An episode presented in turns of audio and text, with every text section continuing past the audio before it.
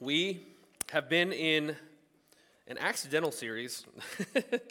I started you know, preaching about being saved and this, this idea that, that the world at large, especially American Christianity, likes to think about uh, the Christian experience as being saved uh, to go not to hell, but in order to go to heaven. And that's, that's kind of, that's the main point, is that we get saved so we don't have to, you know, go to a bad place. We get to go to a good place.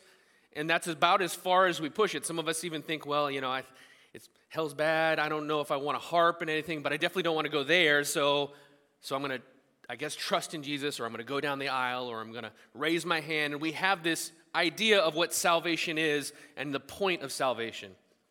And over the last few weeks, I've been trying to lay out this idea that if, if that had been the case, then, then God would have just beamed us up.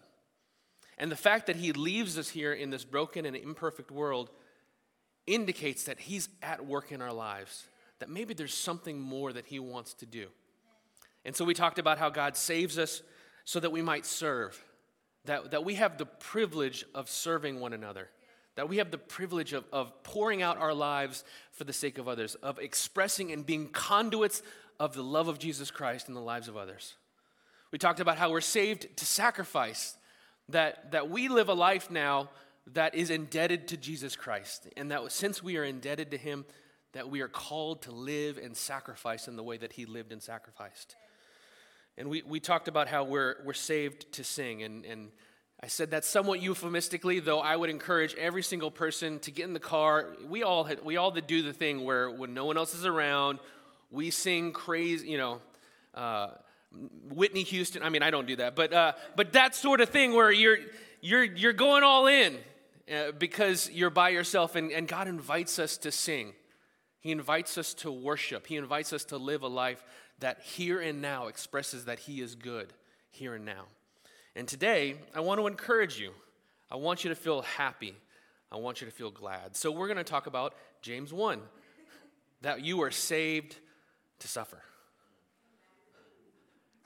and that's about what I expected. That's okay. Some of you just, uh, we talk about, I won't say who it was, but one of our kids had a teacher, super sweet, second grade, uh, and she was bubbly and kind. And, and I, I sat in, they, we had there some sort of kids moment, uh, and I was like, how does she keep these kids in, in line? And then one kid did something wrong, and she had what I described as a withering stare, where it was just this and, uh, and that kid got in line. And so some of you gave me a withering stare, and that's okay. I can handle it. I can handle it. Uh, but I want to encourage you that God has a purpose in our pain. God has a purpose in your pain. And, and God, God loves you, family. And, and sometimes our circumstances would, would try to suggest that maybe, maybe God doesn't. Maybe he's not in control, or maybe he's not good. And what the Word of God would say to us today is God has saved us to suffer. So, open in your Bibles to James chapter 1. James chapter 1. we're going to stand together and we're going to read this out loud. James chapter 1. You can watch the slides if you got a different version than the ESV. We're going to read verses 2 through 4. James chapter 1. Count it all joy, my brothers, when you meet trials of various kinds, for you know that the testing of your faith produces steadfastness. And let steadfastness have its full effect, that you may be perfect and complete, lacking nothing. This is the word of the Lord to us. Let's pray. Father God, we thank you for the many blessings that you give us. Lord, the privilege to breathe, to live, to enjoy good food, to laugh with friends and family. We thank you for the, the, the, pleasures of this life. And yet, at the same time, we experience so much pain and brokenness, and, and some, some of us even suffering. And God, in that moment, as we reflect on the brokenness of this world, the sin sick suffering in this world, God, I, I want to lift up the pain that we have to you and say, God, would you heal it? God, would you give us perspective to relate to the brokenness that is in our world? The brokenness that is in our life. God, would you give us a vision to see things as you see them? And, and when we can't see them as you see them, Lord, to trust you to be at work. Jesus, we thank you that you are the author and perfecter of our faith and that you have paved the way for us. That God, though you are far off, though you are high above all rule and authority and power and dominion, that you are above the heavens and the earth and you stooped down. God, I thank you that you are not unaware of our suffering, that you're intimately connected to it. And in fact, Jesus, you've experienced it. There's no test or trial or temptation common to man that you have not experienced. And so, Jesus, we, we, we come close to you. We draw near to you, and we pray that by your Spirit you would minister faith to us, that you would minister strength to us, that you would minister endurance to us, that you would encourage our souls, God. God, I pray for the people in this room with broken hearts, Lord, that, that, that as they draw near to your word, that you would draw near to the, them, as, as you say in James 5. God, I thank you that you're close to the brokenhearted, that you weep with those who weep, that you mourn with those who mourn, and that your word says in Matthew 5 Blessed are those who mourn. God, we don't, we don't look at our suffering and say it's a good thing because we're, we're masochistic, but God, we say that you are a good God in the midst of our suffering, and you're working a good thing. Holy Spirit, be with us right now as we pray in Jesus' name. Amen. You can be seated.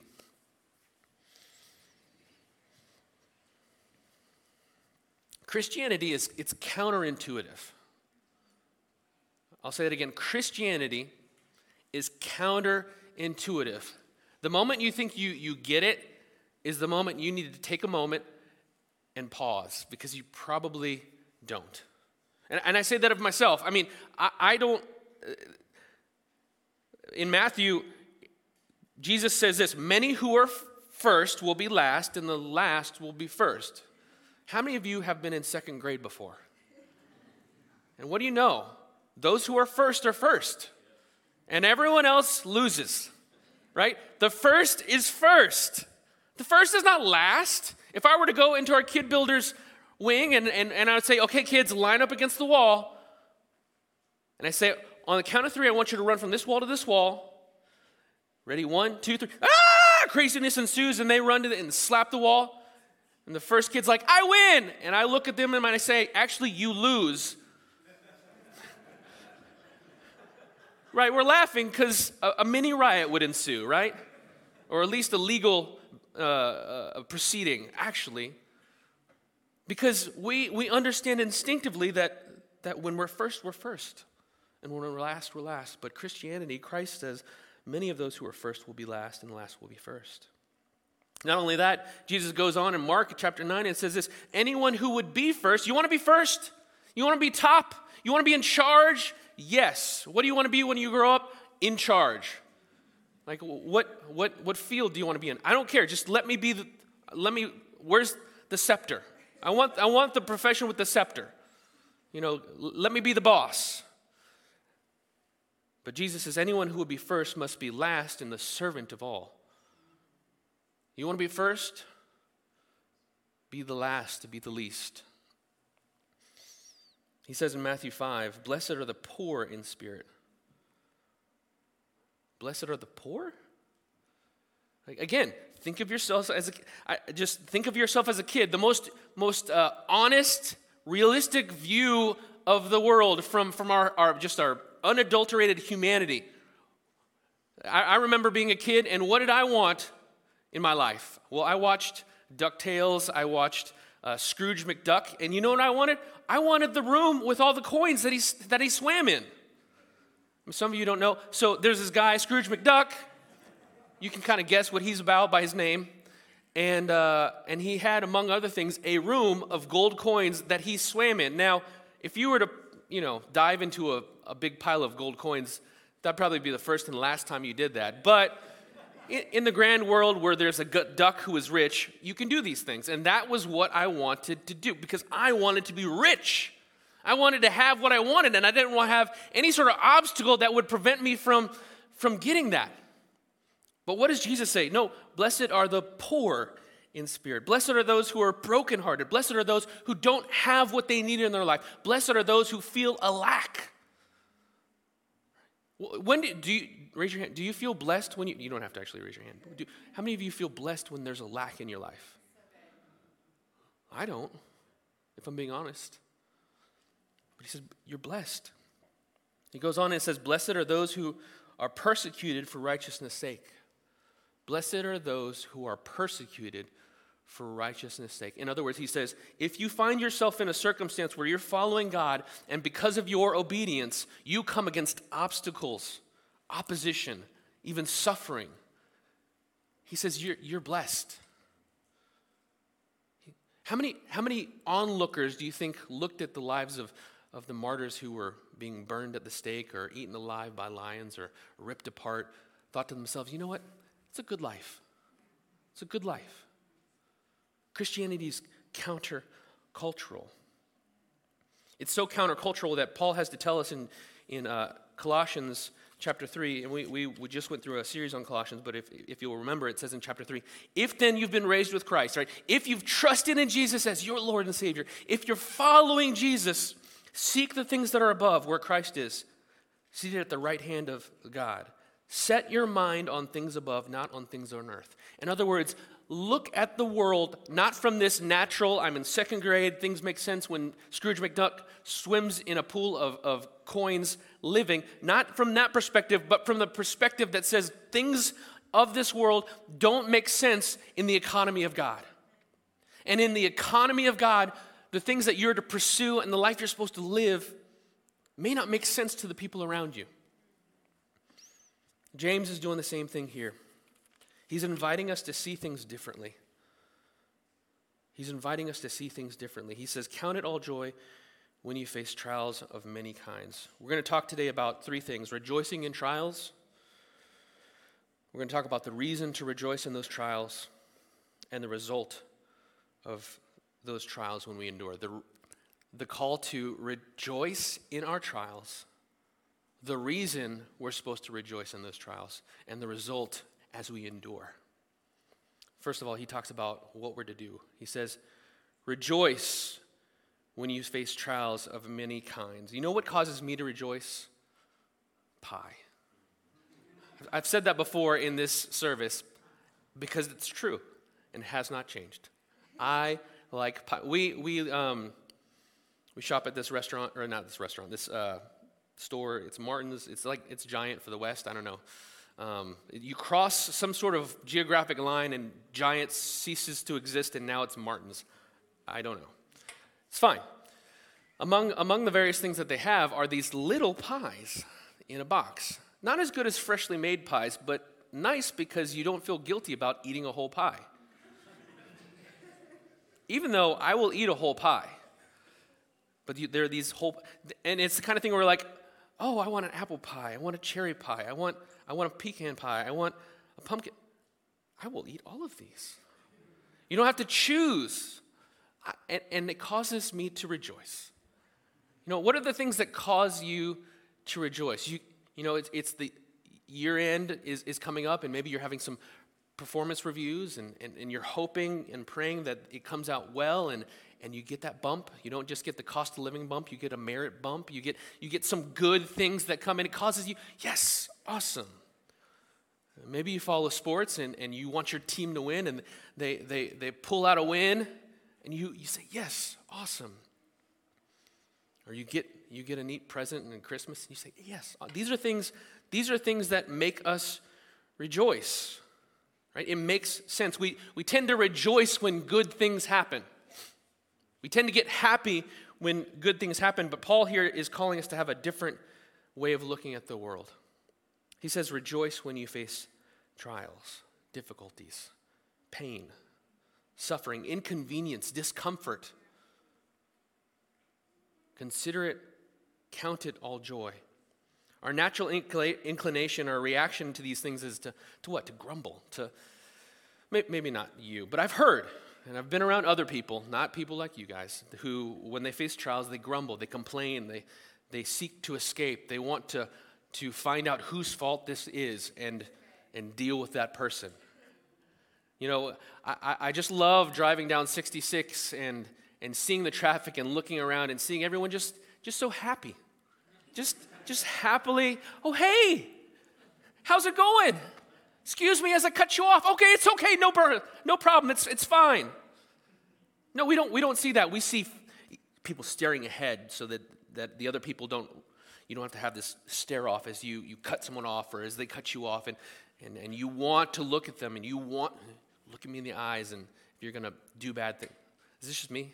I'm just, I'm just going down and they're like, oh man, Pastor Eddie's angry. Um, I'm not. I don't drive down 66. But when I do, no. But James says to rejoice. He, and, he, and, here's the thing he doesn't say if. It'd be, it'd be nice if he said if. Count it all joy, my brothers, when you meet trials of various kinds. Count it all joy when you experience pain. Count it all joy when you face inconvenience. Count it, because he's honest. This is, this is Christian realism. Right? He's not inviting us into some sort of uh, uh, pastel, fake, we're all happy and it's a good time and God always blesses us type life, right? That's good for about three seconds if you're honest. But it, it, life is hard. Life is hard. And it's okay to admit that as a Christian. Right? If you're in this room, look, you know what? Look at your neighbor and say, you know what? Life is hard. Life is hard. And look, look, the other person look at them and say, you know what? I know that. I know that. That's true. Right? Life is hard. He's being realistic. And he says, when you face trials, I'm, I'm, I'm, thankful for this because you know what we don't need? We don't need a Bible. We don't need, we don't need advice that isn't honest about our experience. Have you ever had a conversation with someone, you're like, this is what's going on in my life, and they just didn't seem to quite understand it? Like, that's not what's going on in your life. Your life is fine. You're like, have you been listening? You're like, you're good. It's okay. Everything's all right. No, life, life can be really challenging. And yet, in the middle of this, he says, we have reason to rejoice. Why? Why should we rejoice? Look at verse 3 with me. For, God bless that word. For, because, for, you know that the testing of your faith produces steadfastness.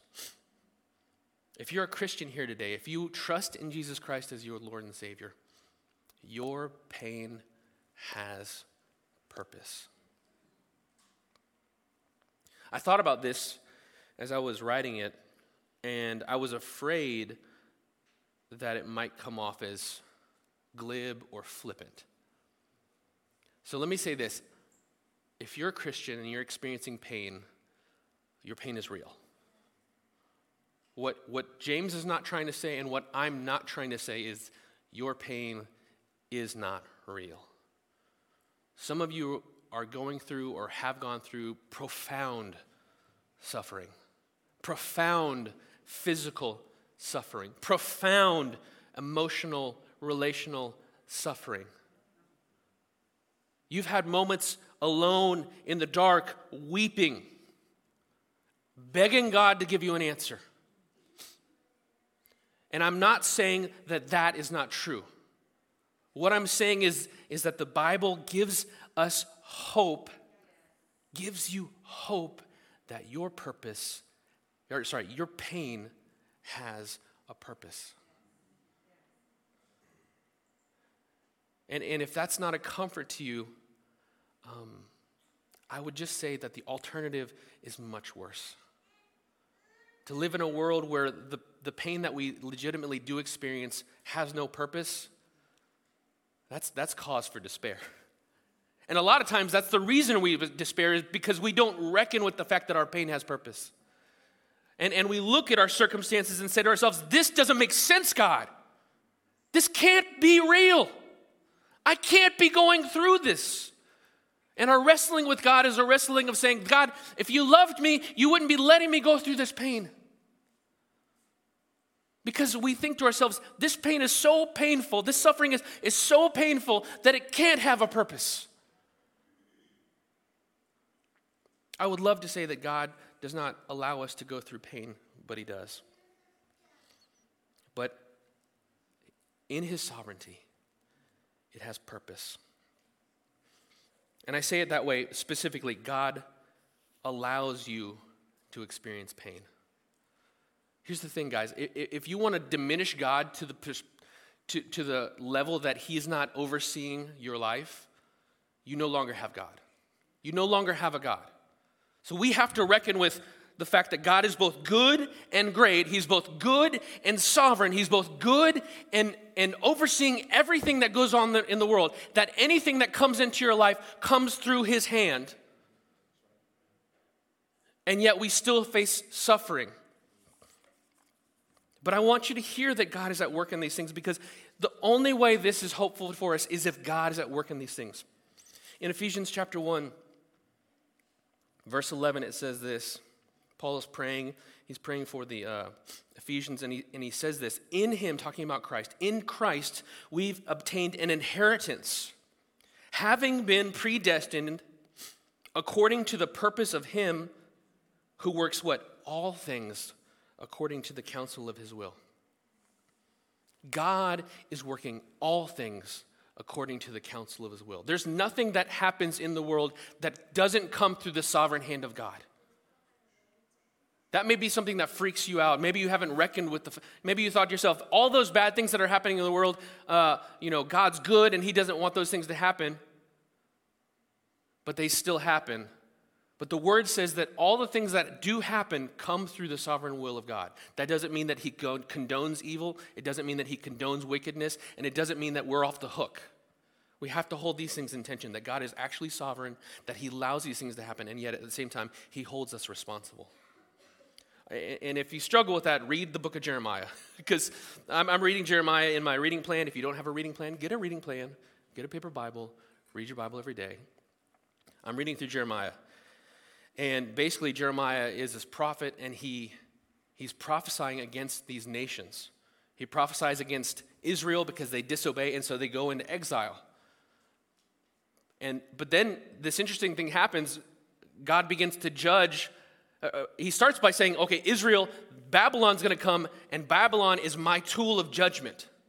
Babylon is this nation, and they're going to crush you because you've been disobedient. It's not just this, hey, Babylon's going to come, it's kind of rough, I'm, I'm telling you what's happening in the future, but I have no control over it. No, God says, I'm sending this, this foreign pagan nation against you. They worship idols, and I'm going to use them to punish you because you've broken covenant with me.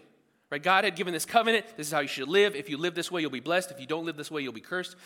And so he says, You guys have not lived this way, so I'm going to be faithful to my covenant. And so he brings suffering and, and pain through Babylon. But then he goes on and he turns around to Babylon and says, Now I'm going to punish you, Babylon, for doing bad things.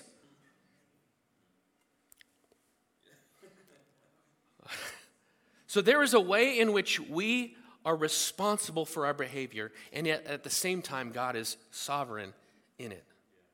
And I put that before you, family, because God's control and authority over the world is what allows us to trust Him.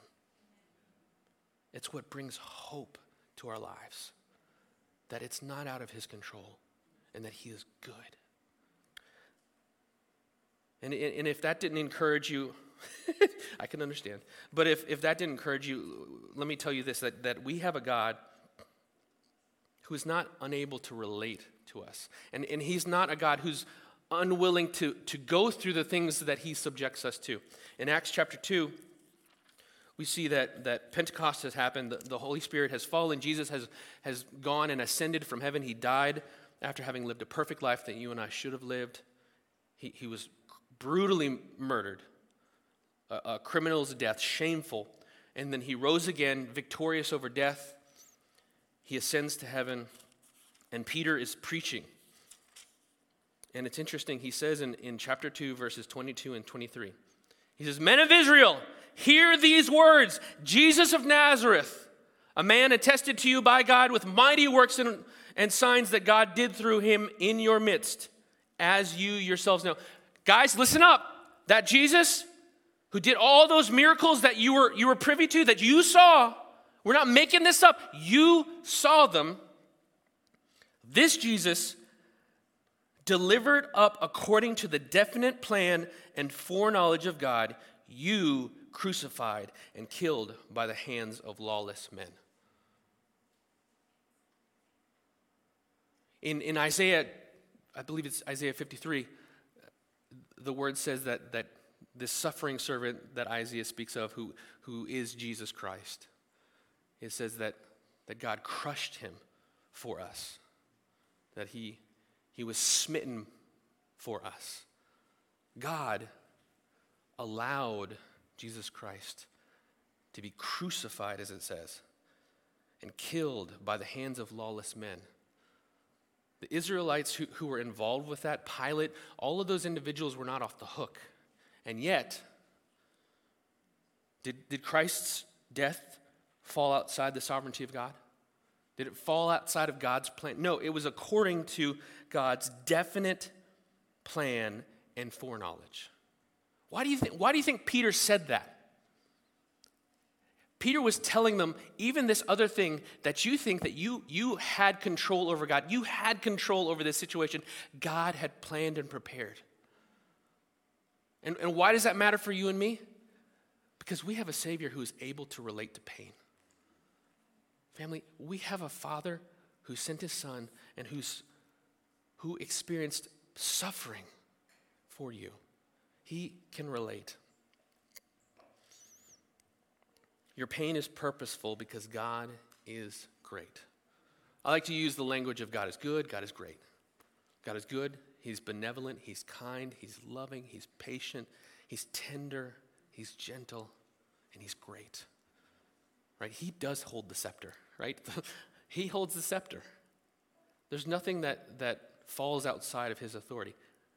If it was just that he was great, we'd have, we'd have reason to be nervous, right? Uh, I don't know what God's going to do. You know, if he was capricious, if he was angry alone, if he was, he was unjust, we'd have reason to be concerned. But he's great and he is good. And it says in Romans chapter 8, verse 28 that that goodness has implications for our life. We know that for those who love God, all things work together for good. Not some things, not the comfortable things, not the nice things, not the pies.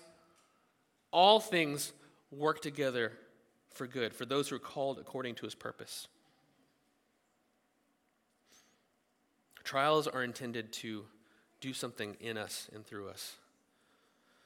He says, Count it all joy, my brothers, when you meet trials of various kinds, for you know that the testing of your faith, which is from God, produces steadfastness. that word steadfastness, some of your Bibles may say endurance, perseverance. God is producing something in you. Look at your neighbor and say, God is producing something in you. Come on, guys. Say it like you mean it. And you want to encourage your neighbor. God is, guys, God is doing something in you. Raise your hand if you've been in a trial in the last 30 days. Raise your hand if you're a liar. No, okay. you've, if you've been in a trial, let me look at you and say, God is at work in your life. God is at work in your life. If you're a Christian and you've been in a trial, God is at work in your life. If you've come here and, and you don't know if you trust in Jesus, I would I would beg you to consider trusting in Him. Because that is the only way that we can look at our trials and say, you know what? God is working His good in my life. He says, Count it all joy because He's producing endurance. I've heard that running, there's this thing called a running high. I, I, I hear about it, you, you, know, perpetually. People like, yeah, you should really take on. Every January, it's like, what are you going to do? I'm, I'm going to run, you know, and you talk to these people and they love to run and Really, they just hate themselves. I don't know. I'm just kidding. I just, if you run and you've found out that donuts, you can get a runner's high and just buy donuts. Just skip the work. Uh, anyways, clearly I'm not a runner.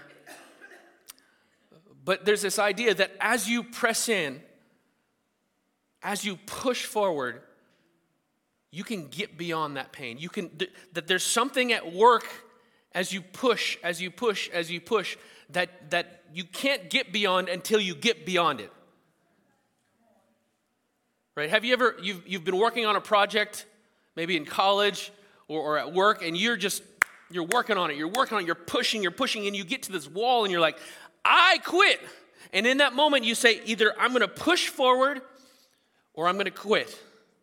And then you, you break through that wall and you realize, oh, there's something on the other side of this. Count it all joy when you face trials of many kinds because God is developing endurance. Don't quit. Don't quit, family. If you're in a trial, that's not a sign that God's given up. That's a sign that God's in causing you to endure. He's inviting you to be equipped. He's inviting you to grow. He's building something in you. He's saying that you can endure, but endurance is not the end. I am so thankful for that because I don't like to run. I don't, we, we passed a car on the way and it said 50K, and I was like, 50K what? Like 23K, okay, 13.3 or whatever it is, fine. 50K? Like running? Like, do you have wheels on your feet? What's going on here? That's not the life I. Anyways, that has nothing to do with anything. I'm sorry. If you like to run, that's great. Um, but, but he doesn't just say that we're called to endurance for endurance sake. So let me encourage you that God is developing endurance in you. And let me encourage you even more that that's not the point. Because if that was the point, you know, it might be like God's inviting us into a divine hamster wheel. We're like, trials, trials, trials, trials, trials, trials. Like, what's the point? I guess it's just trials. No, but He wants to develop something in us. Look at verse 4 with me. And let steadfastness have its full effect, that you may be perfect and complete, lacking nothing. Family, God wants to perfect you. God wants to build you into all that you were intended and purposed to be. Which means that God has a picture of you in his mind, that he's thinking about you. And he's imagining you and thinking, you know what, it's going to be amazing after I'm done, the, the way that, that, that Bill or, or, or Sarah, that, that, that they're going to be. I've got such an awesome in Ephesians chapter 2 it says that we are his workmanship. We are his his masterpiece that God is at work in your life. Right? This is such a different view than when we're in the middle of things and you're thinking to yourself, I can't do this. I hate this. I'm in so much physical pain. I'm, I'm in despair. I'm in so much relational pain. I can't believe that person did that thing to me. Oh my goodness. But God is saying, I am I'm doing something in you. I'm doing something in you. In, in Philippians 1 6, he says that, that God who began a good work in us will bring it to completion. God's got a picture of you. He's got a, he's got a divine Polaroid, but it's not a Polaroid of where you are. It's a Polaroid of, of who he's making you out to be.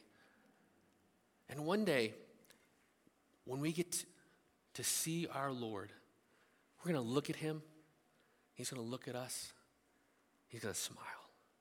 He said, Look what I made. Look what I made. You, you, you might be in the middle of the worst part of your life. Things have never been harder, they've been, never been more painful.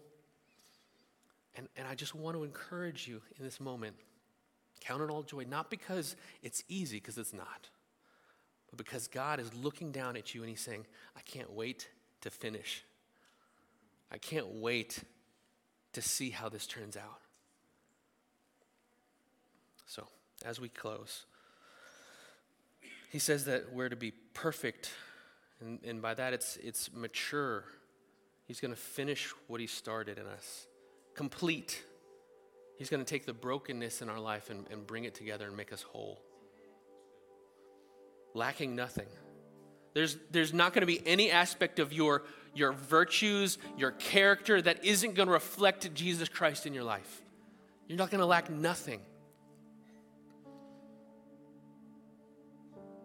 And if you're struggling to view this, I want to encourage you to look to Jesus, who gives us, gives us a good picture of what this looks like. In Hebrews chapter 12, it says this it says, Since we're surrounded by a great cloud of witnesses, let us lay aside every weight and sin which clings so closely, and let us run what? With endurance, the race that is set before us. What do you do when you get tired? Verse 2 Looking to Jesus, the founder and perfecter of our faith, who, for the joy that was set before him, endured the cross. What did Jesus do in the midst of his trials? He rejoiced. Not because it was easy, Lord knows it was not easy. But he knew that there was a joy that was set before him the joy of redeeming a people, the joy of obeying his Father. And he says in verse 3 Consider him who endured from sinners such hostility against himself, so that you may not grow weary or faint hearted. Are you weary? Are you faint hearted? Do you want to quit? Have you hit the wall and you're like, I'm going to go to church, and then after that, I'm going to just lose it. Can I encourage you? Look to Jesus. Not as the guy who's wagging his finger at you, but the guy who understands where you are. Jesus, he can relate to you. And you can draw strength from him that he has obeyed. And his spirit, who lives in you now, is going to enable you by his grace to also obey. Look to Jesus, choose to endure, don't quit, and then get in your word. Right? How do we look to Jesus? Real practical. We look to Jesus by looking at Jesus. Read the Gospels, read Hebrews. Those are the whole Bible is awesome, but but those are good places to start when you want to see, okay, I want to see what it is for Jesus to overcome his trials. I want to see what it is for Jesus to, to rise up in the midst of suffering and pain. Read the Gospels. If you, if you don't have a lot of time, you can read. I, one of my kids told me, You can read Mark in 45 minutes. I'm like, Who told you that? I mean, yeah, I knew that.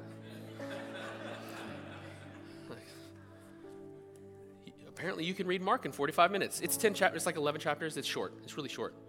And it's a lot of fun. Read Mark. Go home, eat some food, take a nap, and then wake up and read Mark. Because I know that that's how that's how my life is. Anyways, um, just kidding. I'm going to go run after this. Um, Colossians 3 Set your eyes on things above. Set your eyes on things above. Family, if you're in a trial, God is at work. I, want to say it again. If you're in a trial, God is at work. If you're in a trial, God is at work. If you're in a trial, God is at work. That's the heartbeat. That's your spiritual heartbeat. If you're in the midst of suffering, you got a heartbeat. And, and, and God's going to bring you through it. And He's going to finish what He started, and you're going to look awesome at the end. Let's pray. Father God, we love you and we thank you for your faithfulness. God, I thank you that you have not left us without an example and without power. I'm so thankful for, for uh, the, the scripture that, that Jermaine read that, that the, the resurrection power of life, the resurrection power of God is at work in us. And God, I recognize that there are people in this room who are smiling, but on the inside they are brokenhearted. They are suffering. They're in physical pain. And God, I pray that you would pour out your comfort on them. Lord, comfort them, draw near to them. I pray that this word would be a salve to their soul that it would be a, a, a cool breeze, that'd be a warm hug. And God, I pray that as, as I, as we experience trials, that we would relate to those trials and be able to say to you, God, I thank you for your care and your sovereignty in the midst of this trial. I thank you, God, that this is not meaningless, that this is not capricious, that this is not just insanity, but that God, you're producing something in me. And Holy Spirit, I pray that all the things that you're producing in this people would come to fruit, that it, would blossom and come to fruition, and that we would be a people who endure in love. We endure in suffering. We endure to your glory and the joy of those around us. God, we thank you for your word. Please work it in our heart. In Jesus' name, amen. Love you, family.